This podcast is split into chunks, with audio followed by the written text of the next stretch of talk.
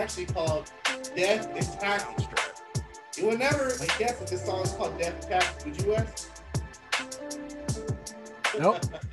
yeah. So it's "Death and Taxes" by uh, Sam Mark. I'll Sounds make sure right. it's tagged up on social media when we post the video. So, all right, guys.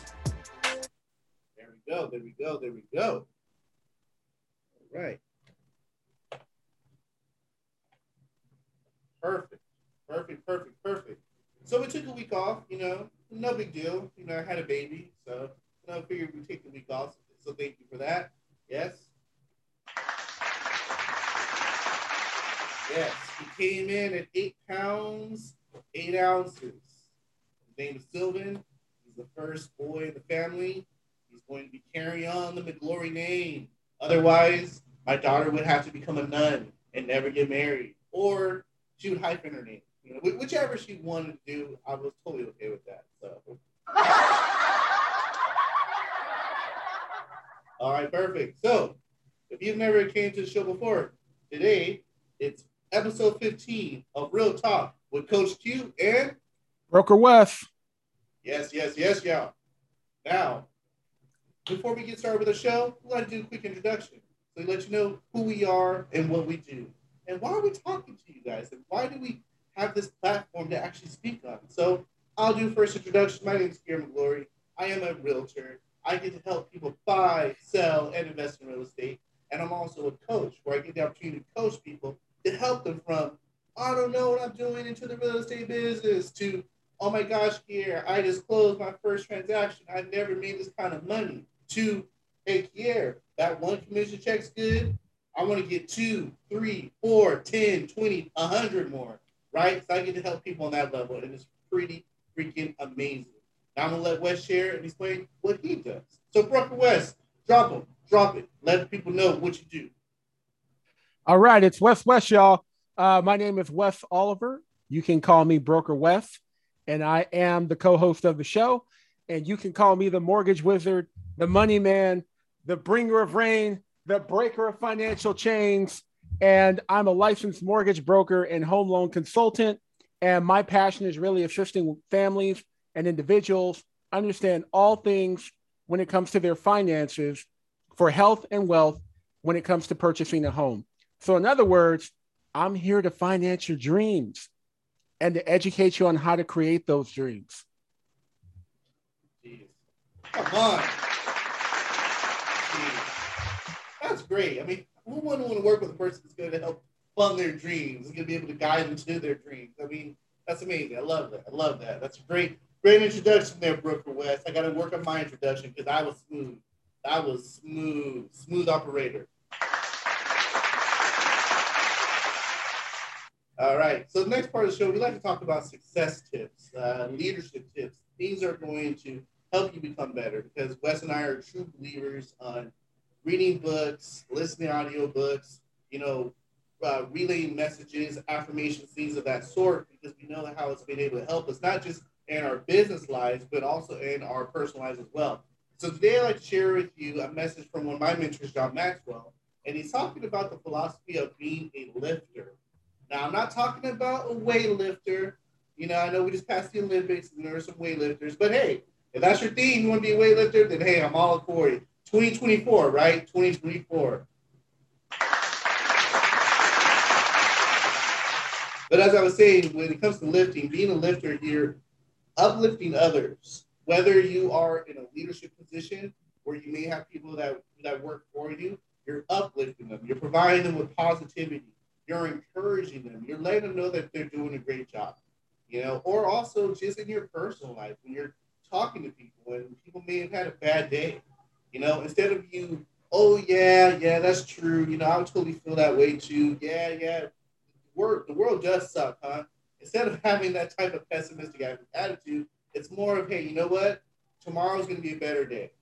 You know, look on the bright side, right? At least you got a car. You know what I mean? Like whatever Right. the situation is, right? Just bring people up. Because what we notice is that as you're a person and you're bringing people up, eh, you start to lift yourself as well. You know, and I'm a true believer in how the universe rewards you. You know, you put in the work, the universe will reward your hard work. You're putting positivity out there in the world, the universe will return that and and and, and give you that positivity as well. So so the, so the motto is be a lifter. And like I said, you want to be a weightlifter, it's totally cool. But in life, also just be a lifter and uplift others. So that's the message. Now, Wes, what would you like to add to being a lifter? Yeah, I would just say that uh, when you're in a position of leadership, you always want to be encouraging those around you because they really need it and it means a lot coming from you because you are in a position of leadership. So we know that, especially in the world of sales, it's very demanding, very challenging. You have your good days, you have your bad days, peaks and valleys, and the right amount of encouragement or the right type of encouragement coming from someone in, in a leadership position or a mentor position carries you through those difficult times. So you always want to be trying to encourage, uplift people, give people, you know, something, you know, that makes them feel good. Um, I'm reminded of something that uh, Maya Angelou said, the great Maya Angelou. And she said, you know, you'll forget what I believe it's loosely translated. she said, you know, you'll forget what people say to you. You might forget what people do, but you'll never forget how people make you feel. Ain't that the truth? Yeah, I love that. Love that. Yeah, absolutely, absolutely. All right, now we move on to our next section of the show, main event. What we're talking about is nature versus nurture. And going more deep on that is more of a financial uh, circumstance or financial responsibilities. You know, things that you might have been taught as when you're younger, or things that you weren't really taught, and you just and you just kind of moved into the flow of what you thought was something normal that what people do, right? As opposed to being taught other things. So Wes is going to talk a little more about that nature versus nurture and how it relates to our business and also life. Yeah. So, you know, what inspired this conversation was a conversation that was that takes place with a lot of people, especially in regards to home ownership, who can buy a home, how do they get there? And a lot of times we believe that how you end up being able to purchase a home is purely based on your financial cir- circumstances, however they happen. So if you have parents that can lend you money or provide you with a gift for your home, you know, if you happen to have a great job that pays well, things like that. And those are factors and those are important. But I will say this one of the key components that I think a lot of people miss is with their own habits, you know, the, the, their own habits, how they impact their ability to buy a home. And unfortunately, a lot of people have habits that that uh, act as a deterrent to them being able to qualify for the home they want because they don't know any better. And that's one of the reasons why our show exists because we want to help people simplify and educate people on the things that they could be doing in order to improve their overall financial situation and put themselves in a better position for home ownership. And I can tell you, as someone who spends a lot of time pouring through people's finances, you have no idea how often just bad financial habits negatively impact the ability of that person to be able to purchase a home or be able to purchase the home they, they want. And by the way, it's not just people who don't make a lot of money. A lot of times you have people who make good money that have poor financial habits that don't understand how different things impact, you know, their credit or how different things impact their overall financial picture and their ability to qualify for a home. So we are all limited in some way. You know, as we talk about the three main things that it takes to buy a home. So you have your income, you have your assets, and then of course you have your credit. So yes, we're all limited, right? No one has infinite amounts of money unless Jeff Bezos is watching. You have unlimited amounts of money, sir. but you know, most of us are limited as far as like what we have available for down payment. We're also going to be limited ultimately at some point by how much we earn or what, how much usable income we have for qualifying. But your habits can help you improve a lot of those situations. And if you have bad, bad financial habits, your income's not going to be enough to overcome it. I've dealt with doctors who have credit scores below 600 simply because, you know, not paying attention to their credit or things they do to overload their credit, what have you. You know, I've had very successful people that I had to help get to a better place financially and overcome their financial habits. So keep watching, pay attention, and hopefully you're learning and you're applying this stuff to your own financial habits because you can get further by having great financial habits than you can just having a great set of circumstances with no financial responsibility.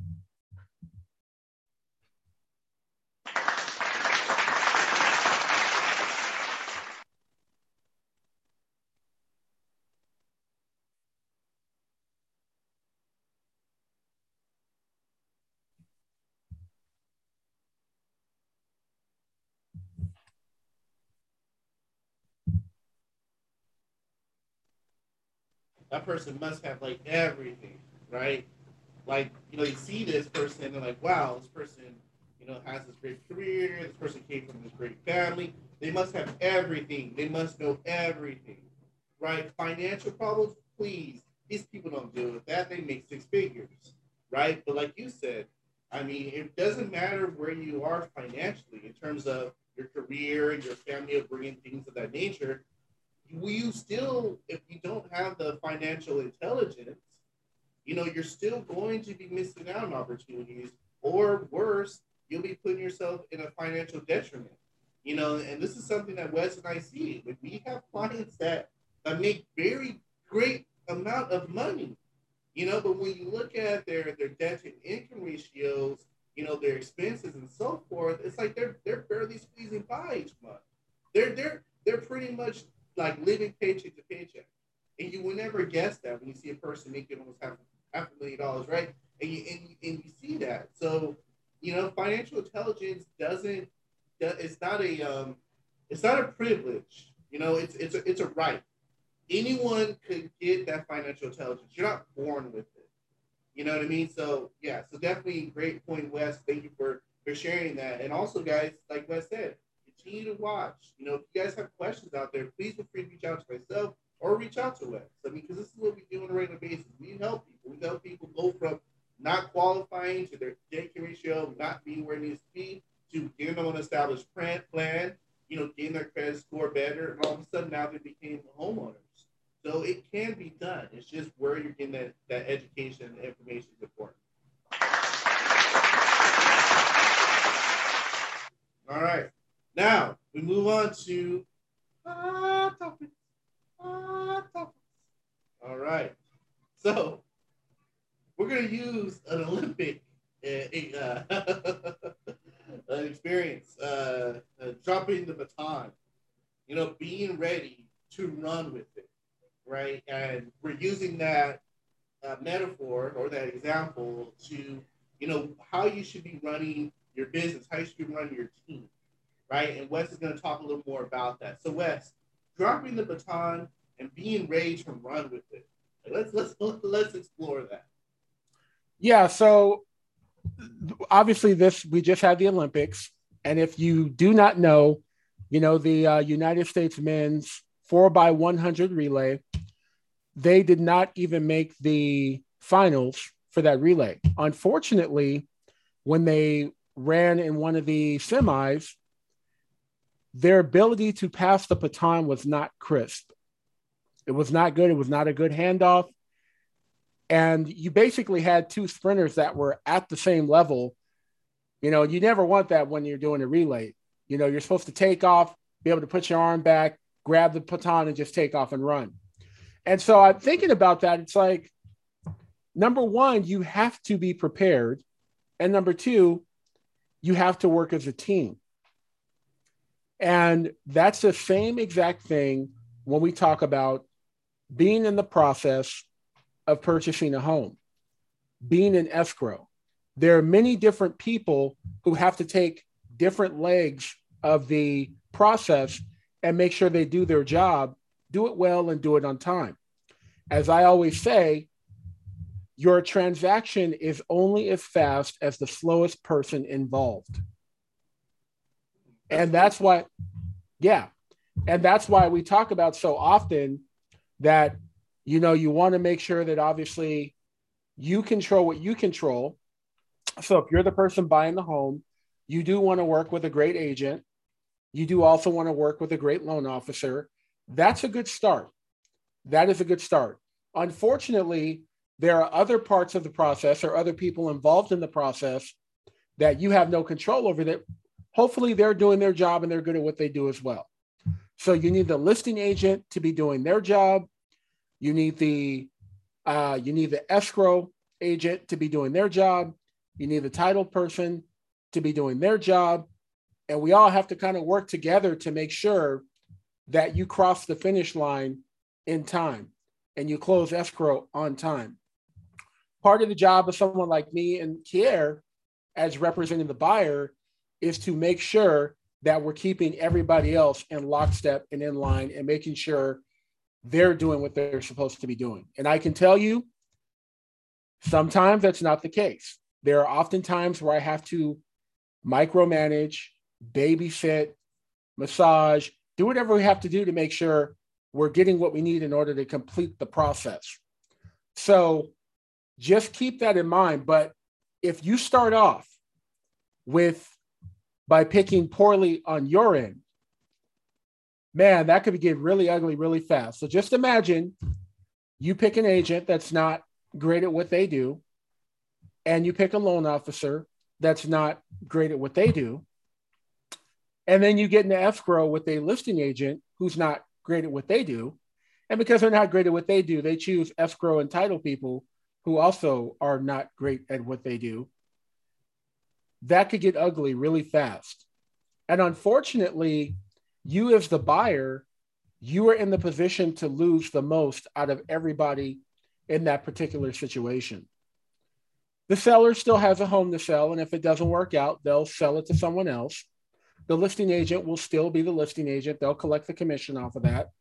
The title and escrow people, when the listing agent sells it to the ultimate buyer, they'll still make their money. Your agent, more than likely, if you don't fire them, will still make their money eventually because you'll buy a home but it will cost you money and it will cost you time. And once, you know, me and Kier just dealt with a particular situation where the loan officer that started the process made one key error, was asleep at the wheel, made one key error, and it delayed us closing by 30 days. And we'll talk about that at some point on the Wes Files, but I digress. The important thing is that you start off by picking the right people to represent you because ultimately it's a team and no one person is in charge of each part of the process. It does get handed off to different people, and we all need to make sure we're on the same accord. Hmm, absolutely. Absolutely. Because I'm a perfectionist. you know what I mean? Like, for me, for me, the most difficult part of a transaction is when I'm out of it.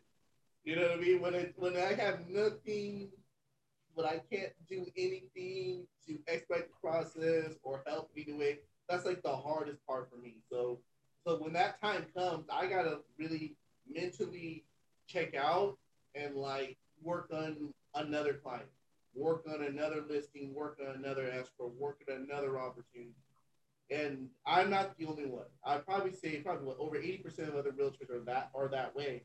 And the problem is some realtors, what they'll do, they'll stop everything. They will stop everything. Wes knows this because he, he, he has other realtor partners. They will stop everything. And they will call Wes. They will call escrow. They will call title. And they will check in like every day. You know, instead of Right. you know what, we got this part, or you know what, there's really nothing you can do at this part. You know what I mean? So Mhm. what you can do at this point is go out for the for that another opportunity because there's really any, there's nothing that you can do. So, like I said, it, it's hard for me, and I got to mentally think about that at this point, like because I have another escrow that'll be closing next week, and at this point, there's nothing I need to do on it, right? So for me, it's like okay, I'm not going to be on it on the spot, like checking it like every day because I don't need to do that at this point. Now I got to work on other listings, another opportunities, right? Because that's the key to success. That's the key to having a real business. You know, you can't you can't stop it. That's like that's like you being at like a uh, like at a restaurant or yeah, a restaurant, right? And you got orders coming in, and all of a sudden this one order comes in, and you stop everything. You stop production, and all the chefs, all the all the sous chefs, all the cooks, whatever, they all stop and they're all working on this one meal. They're all working on this one plate. What's going to happen to the rest of your business? It's going to stop. Your, your customers aren't going to be there because you're not serving them. You're spending all of your time and energy on this one plate. Same thing with our business. If we spend all our time and energy on this one person, we're going to miss out on other opportunities. We're going to be missing out on other customers, right? So the thing is, you know, like Wes was saying, like we can't all do the same thing. In a, I mean, in a relay, right? In a relay, it's four people. It's not one person running with that relay stick the whole time, right? He or she has to pass it off to somebody else, and you have to have that trust with that person that you're passing it off of too, which is very important. Like Wes was saying, choose your partners wisely. Choose your partners wisely.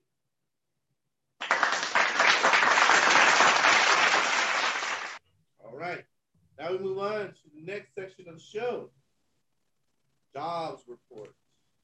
So we're talking about the jobs report. Also, we're going to talk about a very hot button issue that's been on everybody's mind. The rent moratoriums, how that's going to go, when that's going to end, what's been going on. And I'm going to let Wes expound on that more. So, Wes, wherever you want to start, you want to start with the rents, the jobs, the market, wherever you want to start, the floor is yours, sir. The floor is yours. Yeah, and real quick, so this is our market update section. Market update, jobs report, economic report, what I ate uh, for dinner report. Yeah, it's all those above. okay, so why don't we start with a simple one? Uh, let's start with a jobless claim. So, jobless claims uh, for the last month fell for a third straight week. So, seems like the economy's getting back going. Uh, it's been the, it's at the lowest level since mid March last year, when we were in the thick of the pandemic, and um, the national extended benefits for unemployment in next month. So again, we're starting to ramp up, trying to get things back to normal. Uh, hopefully, the Delta variant, you know, doesn't get too crazy and it doesn't derail that. But right now, looks good because, like I said, there's less people claiming unemployment, and you know, people are getting back to work. Yeah, I mean, it's always it's always good. I mean, I mean, it's great. Like you said, the numbers are what we saw in March of last year. You know, that peak of the pandemic. And if you think about it, we still had a large amount of people still employed during that time. You know what I mean? Like we didn't really see the drop until a few months after when companies started to um, lay off people and so forth, right? right. And I remember uh, we we actually had an escrow uh, that we were uh, in that time frame. Uh, we actually were working with buyers at that time frame, and unfortunately, you know, the wife uh, actually you know lost her job due to COVID. You know, Mhm. due, due to due to that, and you know, luckily Wes was able to work his magic. You know what I mean? He was able to to save them, and you know, was able to get them into their their first house. So it was, it was great. I mean, I mean, obviously, great conclusion, of course. Mhm. But I mean, it's also great with seeing the, the numbers dropping down. So I mean that's always that's always a good sign. Yeah. Yeah. And I'll just say, I, I, you know, no matter what side of the fence you fall on, whether you are vaccinated, not vaccinated, whether you're wearing a mask, not wearing a mask, I think we all have the same goal, which is to get back to normal and have everything up and running and as many people as working and uh, as possible and having uh, having a return to as normal a normal life as close as we can get there or, or pre-pandemic life.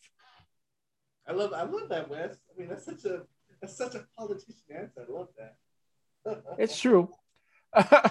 okay, so moving on. So we have the rent moratorium. So last time we spoke to you guys, we were telling you that the moratorium was going to end, and it did. The clock did run out until Cori Bush, rep from uh, St. Louis, Missouri, decided to uh, basically camp out on the steps of the Capitol. She had a few other reps notably from the squad, join her, and ultimately the CDC stepped in to extend the rent moratorium to September 30th of this year. Now, that being said, property owners are already putting that case in the courts, and there's a significant belief that if it does make its way in front of the Supreme Court, the Supreme Court is going to strike down that ruling from the CDC. So we'll have to watch that closely. Uh, that being said, you know, you still have a number of people who are back due or past due on their rent. This is an interesting number. Just in LA County, there's 3 billion in back rents just in LA County. 3 billion with a B. Back rent in LA Yeah. County? Wow. Yeah.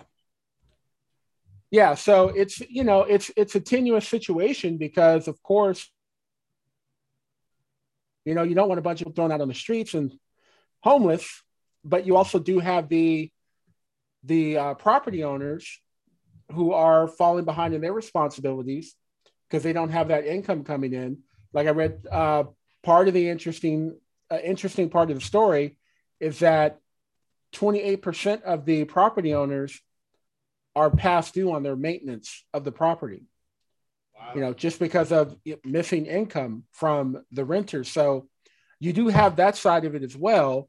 And then another thing that's interesting is that even though there was, I think it was 25 billion that was put into place with one of the bills to, to aid renters, only 12% of that 25 billion has made its way into the hands of renters so far tell me that process. And depending on who you ask, that 25 billion was not enough anyway. It needed to be closer to, depending on who you ask, 50 to 75 billion. So there, there's all that brewing. And one of the suggestions that somebody put out there was maybe like a 10 year loan to pay back rent. But I don't know how that's going to work or if it can work because if you can't afford to pay rent now, and unfortunately, a lot of people are just basically covering their expenses on a month to month basis. Where are you going to find the extra money to pay on a loan for rent that you haven't paid yet? Well, so, yeah, yeah, absolutely. It's it's like um, what's that expression? It's like putting a band-aid on a wound It's like putting a band-aid on a gunshot wound. Yeah. Yeah, exactly. You know, it's like oh, it's just gonna be bloody. It's still not going to help. You know what I mean? Absolutely. Hmm. Well, I mean, hopefully that funding, you know, gets to where it needs to get to. Like only twelve percent is reached. You know. Yeah, yeah. Because like I said, it's it, it's rough for for both sides of the equation, and uh, like I said, we obviously don't want to see a number of, you know, a number of people added to the homeless number. And so that's why I said we have to kind of keep an eye out on it and see what happens with the current moratorium. And by the way, the moratorium is in itself is a band-aid, you know, because eventually, even if it doesn't get overturned in the Supreme Court, September 30th will be here before you know it. Well, I mean, it's already August, August 13th already. Right. So then what happens? Right. You know, what happens then? What's next? You know. So it's interesting, but uh yeah, we'll keep an eye on it. Yeah, absolutely. Absolutely.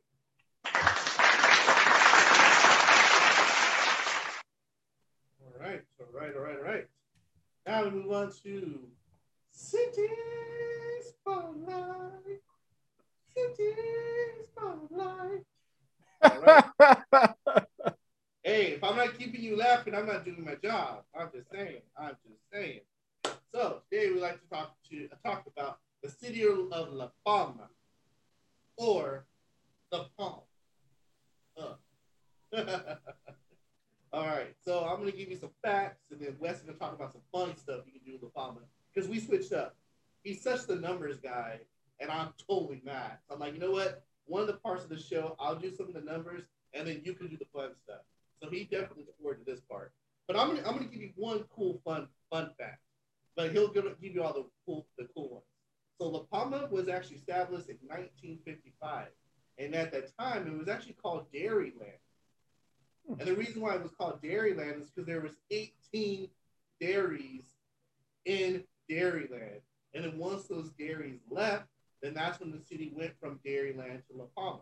And this was, like I said, it was established in 1955.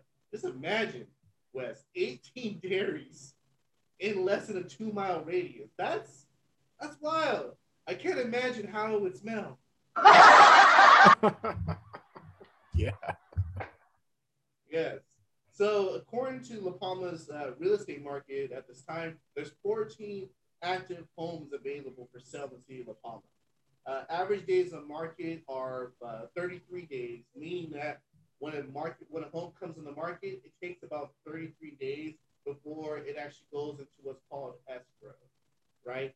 Uh, average price per home in the city of La Palma is about 829,000, and then uh, average income in the city of La Palma is about 105,000. Now I'm gonna let Wes share some fun things you can do in the city of La Palma. So Wes, show them the good stuff. Okay, so they have an Arbor Day celebration. They have concerts in the park. They have the Central Park Cinema, which is, of course, just uh, movies in the park. This is really interesting. I like this. They have a Home Spotlight Award that they hand out every year, and people get to vote on it and nominate people and vote on it. And it's an award given to the person that best maintains or improves their property. So, as a property owner, you're always concerned about your property value and maintaining property value. And that's a good thing to be in a city that rewards people for doing just that. Yeah, absolutely. I like that. Yeah. They also have a tree lighting ceremony for Christmas. They have a Memorial Day ceremony. In addition to that, they have a Halloween carnival. They have a Festival of Nations, which is kind of like a parade, you know, celebrating all the different cultures. For uh, Fourth of July, they have a Run for Fun race, which is 5K, 10K. You can walk or run, whichever you choose to do. And here's what's interesting you have like five different school districts going on, depending on where you are. So you have Anaheim Union, Buena Park, Centralia, Cypress, and Fullerton Joint Union High School District, depending on where you are. Centralia. Yeah. yeah. yeah, Centralia. All the other ones, like cities that we know, but Centralia, like where did Centralia come from? I don't know. That's wild. Five different school districts, and like Yep. not that big. For Yeah. have five different school districts. That's that's wild. Yep. Yeah, but I mean, I guess being, I mean, being La Palma, though, I mean, you have school choices. That's for darn sure, right? Five different school districts. Yeah, just depending on where you choose to uh, purchase. Mm-hmm. All right, awesome, man. Anything else you want to? Any fun, other fun things you want to share about La Palma? No, that's basically it. I mean, I think that's uh they have a lot going on. So Absolutely, and that house thing. I wonder is that like one house per like area, or is that like one house for the whole city? Because that's that can be super competitive, man. yeah, when I looked at it on the website, it uh, they had the winner for last year, and it was just one person. So I'm guessing it's just one for the city. Okay, nice, man. Nice. Let's give it Yeah. up for La Palma. And if you guys have any questions about the city of La Palma, please feel free to reach out to myself or Wes. We'd be more than happy to help you in the city of La Palma, whether you're looking to buy, sell, or invest in the city of La Palma. So one more time, let's give it up for La Palma. All right, now we come to one of my favorite segments of the show, the West.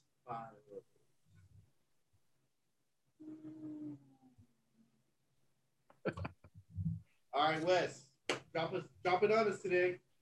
Yeah, so as always, yeah, I'm sorry. So as always, this is the part of the show where I try to take some of my personal experiences with either helping people purchase or go through a pre-approval and share or impart some of that knowledge onto you so you can learn from other people's mistakes. So today is just in general about pre-approval basics. You know, and a lot of people are intimidated by the pre-approval process. A lot of people avoid it until they absolutely have to. And I think it's always a good thing to have someone for free, by the way. Let me say that again for free, digging through and assessing every you know area of your finances with a fine-tooth comb. There are benefits to that because you discover things that you may not know otherwise, and you can deal with those things before they get ugly. Case in point, and this is the motivation for this conversation. Once upon a time, I was doing a pre approval for a husband and a wife. I ran credit. When I ran credit, I noticed that the wife had a, um, a timeshare that was showing delinquent. It was a 30 day late on the timeshare. So I call her up. I let her know you have a delinquency in the timeshare showing up. What's going on there? Interesting thing. So her previous husband was awarded the timeshare, I guess, in the divorce, and he was supposed to be keeping up on payments. Oh, wow. Well, he didn't. He let the payment lapse. And by the way, when she went to contact him to let him know this, guess where he was? At You're not going to guess. Yeah. No, he was in China. Oh, wow. Okay. Left, up, Yeah. up the country. Yeah. So just imagine, and I'm just going to tell you, a 30 day late on your credit is bad, right? But it's not the worst thing. Just imagine if she had not gone through that pre approval process and her husband not realizing that the timeshare payment was due or he missed the payment. Imagine 60 days, 90 days, 120 days. And that easily could have happened. So, the basics of the pre approval process, we're looking at your credit, your assets, and your income. And we're assessing how those things, uh, we're assessing the validity of those particular areas when looking at lending guidelines. In order to do that, we're collecting documents, we're running credit, we're examining all of these documents. Then, once we do that, we can complete your pre approval. Now, I will also say this the pre approval is the dress rehearsal for being an escrow because this is the point in time which we want to find all problem areas and we want to take care of those problems, solve those problems before you get into escrow. Trying to deal with these issues once you're in escrow is like trying to change the tire on the car while you're still on the track driving. And I've seen it a number of times when I get a client that calls me last minute, Wes, we saw this property. We want to put an offer in on it. You know, can we get a pre-approval really quick? you know, or in cases where I come in after a loan officer who's not as good as I am, and we find those problems. So remember, if you want to enjoy your escrow process, your home buying process as much as you can, you want to be discovering these, these things before you get an escrow. Because afterwards, you have commitments, you have responsibilities, you are accountable to other people, as we talked about in our previous conversation about working as a team. And it gets really stressful at that point. And I'm going to tell you this most people don't want to deal with the pre approval part because they're scared about what they're going to find out. And we all know that as long as you don't go to the doctor, you can't get sick. right? Right. No, you want to go to the doctor so that if you are sick, you know, they can take care of it before it progresses into something serious. You know, so same thing with your finances. So when it comes to the pre approval process, I tell people you should get it done as early as possible, even if you think you're not going to buy a home for the next year, two years, whatever, because it's never it's never a bad time to get information, valuable information. And the sooner you get it, the better. So I'll leave you with this. I describe it like a diet. A year from now, you're going to wish you started today. I like that. I like that. I like that. Absolutely. I mean, doesn't doesn't cost you anything to know where you where you sit financially. You know, and the sooner that you know that, the sooner you can correct it. And the sooner that you know it, the sooner you can be in a better position when you are ready.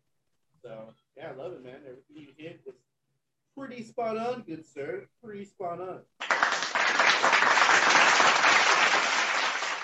All right, now we move on to in the news. Yeah. Yes. So Okay. the Olympics, Yes. USA. We came, we saw, and we conquered. Woo! USA, USA, USA. Yeah!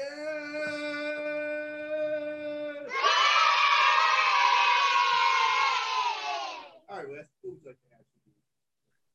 Okay. So the United States finished number one in the overall medal category. So we finished with 113 medals, with China bringing up the uh, coming in second with 88, and then the host company Japan coming in third with 58. Now, the gold medal finishes because we were we were down in the gold medals the entire time in China, but we brought it through at the end. We finished with the most amount of gold medals, 39 altogether. We outpaced China by one, and third place was again the host nation with 27 gold medals. So pretty good. Uh, congratulations to the women's U.S. women's basketball team. I think they won the they tied the streak for the longest, uh, the most consecutive gold medal wins. So congratulations to them. And you know, of course, the interesting one was the men's basketball team. Some of you might remember early on they lost a couple playing games um, or exhibition games, and everybody was panicking and oh, the world's caught up, and what are we doing? We're going to lose, and I can't believe this, guys, guys. Did y'all hear what Kevin Durant said after the game was over? Nobody caught up. Please. Real talk, we didn't even send like our dream team. That was not our dream team, guys. We had guys who were just getting back from playing in the NBA finals, right? We had three of them. You know, you had uh, Devin Booker, who was in the NBA finals. He wasn't there at first. You had Khris Middleton, who was in the NBA finals. He wasn't there first. And I believe there was one other player uh, from the Milwaukee Bucks. I don't quite remember who it is at this point, but he was just getting back as well. And yeah, I mean, no Anthony Davis, no LeBron James, no Steph Curry, no Kawhi Leonard. Like, come on, y'all. Come on, man. Really? Really? Yeah, I mean, we did have a couple uh, top top seven players, you know, in the NBA. We did have a few. No, we absolutely did. We absolutely did. But, But I like, mean, you know, we needed all the stars to get to the top. no, no, no. We didn't need all the stars. We didn't need all the stars. No. we, we we good, y'all. We good, y'all. Don't worry about it. We good.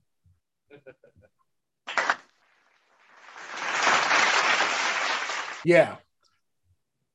Okay, moving on. NBA free agency. So there are a lot of crazy moves. Last time we talked to you guys, the Lakers had secured Mr. Westbrook. Happy to have him.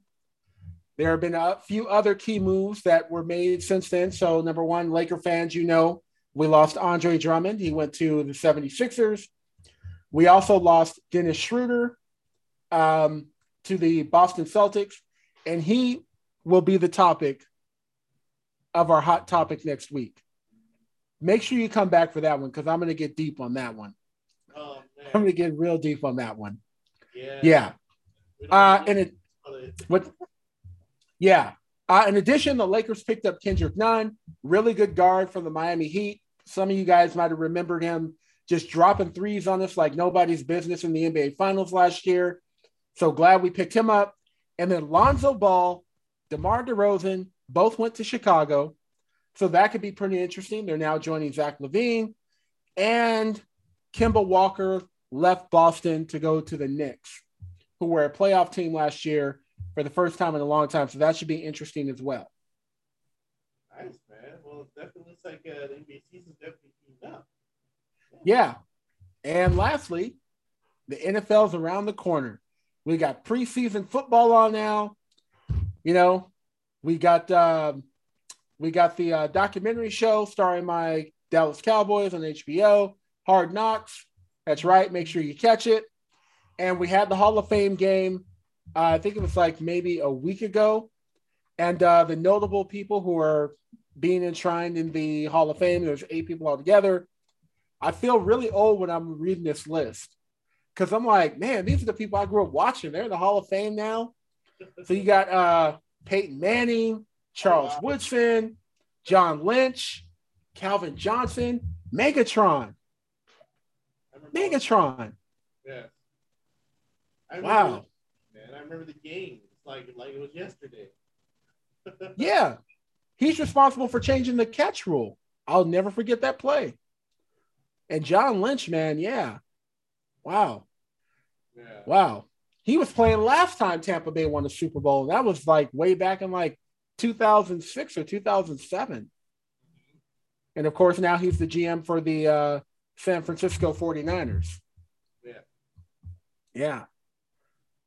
We're getting old, man. Uh, we're like we're like fine wine, man. We get better by age. That's right. Hey, that's a true statement, people. That's a true statement. Yes. all right, all right, all right. Well, thank you guys for joining us for episode 15 of Real Talk with Coach Q in. Broker Wes. All right, guys. Until next time, we'll see you on the next. episode, episode, episode, episode.